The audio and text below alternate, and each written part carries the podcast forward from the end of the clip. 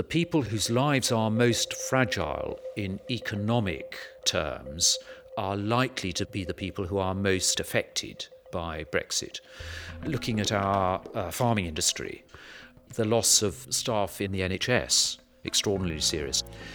And I think then the knock on effect also of um, trade and um, commercial life uh, in our towns is going to be very serious. Certainly, as the church, we are bracing ourselves for thinking as um, how are we going to mitigate the worst impact on people's lives? This is Beliefs, an exploration of ideas behind the news of religion. I'm Bill Baker. The Church of England convened its General Synod this week. Chief among the issues debated is the upcoming Brexit. Unless something changes, on March 29th, the United Kingdom will no longer be part of Europe. To explore the past and future of how this will impact the Anglican Church, Beliefs producer Jonathan Woodward met with the Bishop of Chichester in West Sussex, England, the Right Reverend Bishop Martin Warner. Bishop Warner, thank you for joining me. I'll just jump right in. The referendum to leave the European Union returned a result that said that 53% of voters were in favor of leaving the European Union. And a study that was recently published in the journal Religion, State, and Society showed that 66% of Anglicans that voted were in favor of leaving the European Union. Mm-hmm. That is to say, Anglicans were significantly more likely to vote for Brexit than the country as a whole. Church of England bishops, including the Archbishop of Canterbury, are known to be much more in the Remain camp. Yeah. So that seems to describe a bit of a discrepancy between the bishops and the congregations. In crude terms, and these are crude terms, it may reflect uh, a, a, broad uh, conservatism within um, the Church of England. Uh, it may also reflect uh, an age profile, to be honest. Uh, and although I think there are clear exceptions, uh, and it would be a distortion simply to say young people voted Remain, older people voted Leave, nonetheless, there is evidence there's some truth in that perception. And I suspect the Church of England having a, a very large number of older people um, proportionately in its uh, membership reflects those lines. Uh, and that would account for the the statistics you've just given. Mm-hmm. But the bishops stand apart. Yeah, again, I think um, the uh, the bishops probably take a, a, a wider overview. Uh, I think our perception of the the church at large, in which the age demographic is a source of concern, uh, would inform that. I think orientation towards um, the needs of young people, what they're saying about Christianity, about religion, about the church, altogether would inform that. Um, and I guess uh, that's one of the reasons why often bishops are simply presented as being, you know, the, representing the liberal consensus, uh, um, rightly or wrongly. So it seemed to me that this is not the first Brexit. I was going to take us back to uh, 1532. I see. This is the Reformation. You're talking about the English Reformation uh, here. So uh, the severing uh, of the, um, the, the Church of England from papal authority, um, to a certain extent, in Henry's King Henry VIII's reign, uh, sustaining the shape generally, broadly, of the Church of England's liturgical life, etc. It still looked pretty pretty much the same, um, but uh, but the the sovereign uh, took to himself the powers uh, that the Pope had always exercised, uh, and also, of course, therefore, uh, the um, the temporal goods, the money, the buildings, the property, etc. It's a it's a it's a different sort of context. Um, but in terms of isolation from um, uh, mainstream Europe, uh, there are some consequences. Um, I also think we might be at the stage, uh, and one of the reasons why this is so difficult, um, uh, why there's such nervousness, I think, in Brussels. Uh, I think this might be um, raising some questions about other aspects of the European Union. You know, what else is going to happen? Are the tectonic plates moving more generally, or is it only the UK? Uh, I don't know the answer to that, but I think it's it's worth it's a question worth asking. If you can look towards the future, it feels like an inevitable separation from the continent. What do you see in the future for a separation like that? Yeah. Um, well, again, it will work at, at, at, many different levels. I think a genuine, legitimate, uh, and deep concern is that the people whose lives are most fragile in economic terms are likely to be the people who are most affected by Brexit. Looking at our uh, farming industry, the loss of staff in, our, in the NHS, extraordinarily serious. And I think then the knock on effect also of um, trade and um, commercial life uh, in our towns is going to be very serious. Certainly, as the church, we are bracing ourselves for thinking as um, how are we going to mitigate the worst impact on people's lives homes, families, children. Uh, I think that's a big challenge to us. We don't know what the impact will be yet, but I think it's legitimate uh, and accurate to see that it's the poorest who are going to be most badly hit. Do you have any particular feelings that um, that either are yours uh, as Bishop Warner or as yours on a on a more private level that I I wouldn't know to touch on? Yeah. Um, I think uh, I, I, think mine as as a, as a bishop, uh, as a Christian, as somebody who's been shaped and formed by um, a theological world which has always referenced Europe in its uh, widest concerns and and and you know points of interest. I think I my concern would be for us to en- ensure that we remain committed and a, a, clear expression of Christian Europe. Um, whatever the government decides, whatever uh, the impact on trade and industry, uh, Christianity retains its orientation towards a greater sense of unity, not a diminishing one. Uh, and um, the history of, of, of Christianity in this land uh, has been intimately bound up with Europe uh, and, and beyond. Uh, but but certainly our European neighbours. So so we we are we are inescapably European as Christians, uh, inescapably internationalist as Christians. That's the nature of the gospel. It is for all uh, all nations, all peoples, all times. So I think ensuring that we hold fast to that as a, a serious contribution to the future of our, our life, um, no matter what our, our governance might be, no matter what happens in Parliament. Um, we will retain that dimension, I hope, as a contribution to, to national life. Bishop Warner, um, can you take a, a thousand year view uh, for a moment? I mean, of course, being mindful of the vulnerable communities and their immediate concerns around Brexit, can can you take a 500 year view, a thousand year view, and say this too shall pass, that this is a, a moment in an evolving relationship with Europe and it may course correct over time. Um, well, certainly, certainly. Are the tectonic plates moving across Europe?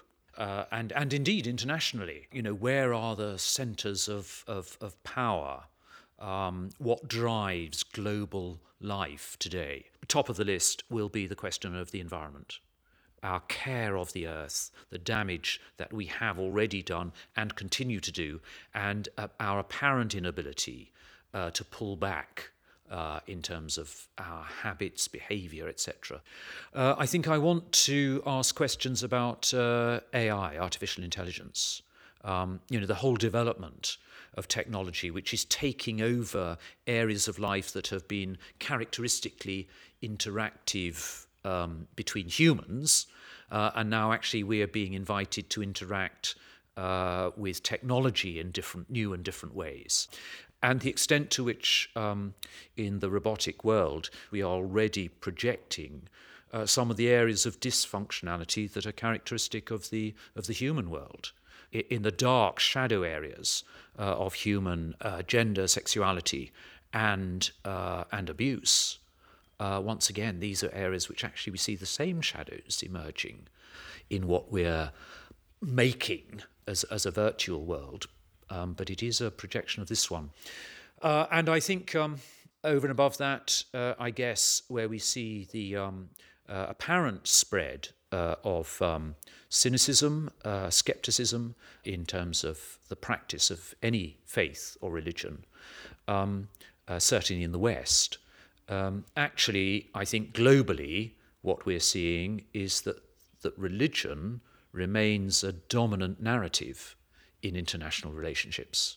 Uh, and um, uh, I think uh, in the in the West, especially the liberal West, which has believed that this belongs to a, a bygone age and we've moved on and come of age, left it behind, I think actually we are going to have to reassess uh, this aspect of being human. Uh, and of course, for me, that's one of the exciting and positive things, but it's perhaps going to be painful uh, and certainly Christianity, I think, is going to have to uh, look very carefully at how it addresses a narrative of uh, our position in the world alongside people of other religions. Um, uh, if we if we're going to recognise that uh, faith, uh, religion, is a dominant discourse in the global world of the future in our show, we, we try to look at, at the ways that belief systems intersect with the news, with society, with culture, with issues of, um, you know, what your marriage politics are, what your food politics are. Uh, you just touched on something that we try to engage in conversations with constantly, mm. which is what is the evolution of faith? How does faith grow? How does it spread? And how does it butt up against its neighbors in in in positive way or negative ways? And and, and what's that going to look like as we get closer and closer together? Um, yeah, I mean, I you know these are uh, fundamental questions. I think that the, the, business of thinking we can sort of live in in hermetically sealed uh, compartments uh, is is now, you know, has to be challenged. I do not mean by that that, um, you know, religion is a sort of melting pot cultural thing. Um, uh, and certainly, I don't. Uh, I think um, you know some sort of you know interfaith um, consortium uh, is not the way I see the future at all. Um, but I do think uh, the business of recognizing that this is um, an intrinsic statement about what it means to be human, uh, uh, is very important. Um, and I also think um, uh, an intrinsic, some intrinsic statements of um, what we understand the reality of time and, and space to be, uh, and how this reality uh, relates to eternity, uh, a, a, different dimension, but also a real one. That's, a, that's still a fundamental issue for people who are people of faith. Um, and I think uh, I think also uh, again without wanting to go into any sort of uh, competitive field or melting pot uh, culture, I think also the question of how um, faith and religion determine um, uh, moral life. Uh, and those there are some important questions there. And of course, some people say, well, it's very damaging, and here are the reasons. And I think um, we can easily point to damage, but I think we, in a post uh, a culture that is seeking to be post religion, post uh, uh, faith, um, uh, I think it's also very difficult to see. Uh, it's easy uh, th- then to glide over the ways in which a moral theology, for example, in the Christian tradition, has actually shaped the very liberal consensus on which some of this critique, you know, from which some of this critique emerges. Um, and, and it's not always clear that without a, uh, you know, a solid um, faith base, uh, a new morality, um, you know, that is that commands uh, assent, that builds consensus, uh, emerges. So there are parallels, aren't there, between the idea of a of a Brexit that calls into question this idea of not being a melting pot, but also recognizing that you can't maintain solid walls anymore. Yeah, absolutely. And I mean, I think if people, you know, believe that the Church of England is, is you know, can be um, the church of this land, you know, which preserves, uh, you know, some kind of hegemony of the past, um, uh, church and state, uh, the sovereign, uh, an empire, um, you know, if there's a, a, longing for that, the recovery of a sovereignty which will enable us to be ourselves, there may be, you know, I don't want to dismiss all of that because one wants to ask people, you know, what what is it that's that's appearing to be like this? Is that what you really mean? And and what is it that you're, you know, that's what's driving that? Nonetheless, uh, I think uh, whatever um, hopes you might attach to the Church of England, if if it's to be a vehicle for that kind of um, future I'd have to say, actually within its life and DNA, uh, are the very things which will call that perception into question. You know, the Church of England will always, if it's to be fully itself, relate to a wider uh, field uh, of Christian endeavour, learning, witness. Um, Solely Christian? I think one of the important things that is characteristic of, of, of Christianity today um, uh, in, in, in Britain, in the Church of England, is the, is the whole business of tolerance, religious tolerance, Christian Muslim dialogue, Christian Jewish dialogue, um, the recognition of people of uh, goodwill in a range of other faiths. Certainly, the Abrahamic, the three Abrahamic faiths have, you know, there's, there's a clear reason uh, for, for dialogue there. But I think um, post Vatican II, uh, Roman Catholicism, and certainly under the present Pope, we see those issues, you know, being addressed uh, as very important for the ways Christians relate to the global community uh, with um, uh, respect, uh, uh, with tolerance, without any diminution of the unique character of Christianity, but, but a sense that in this world something that, that God has made actually unites us uh, all. Any parting thoughts? Um, well, uh, you know, here's a parting thought. Uh, so, where does this leave the United States?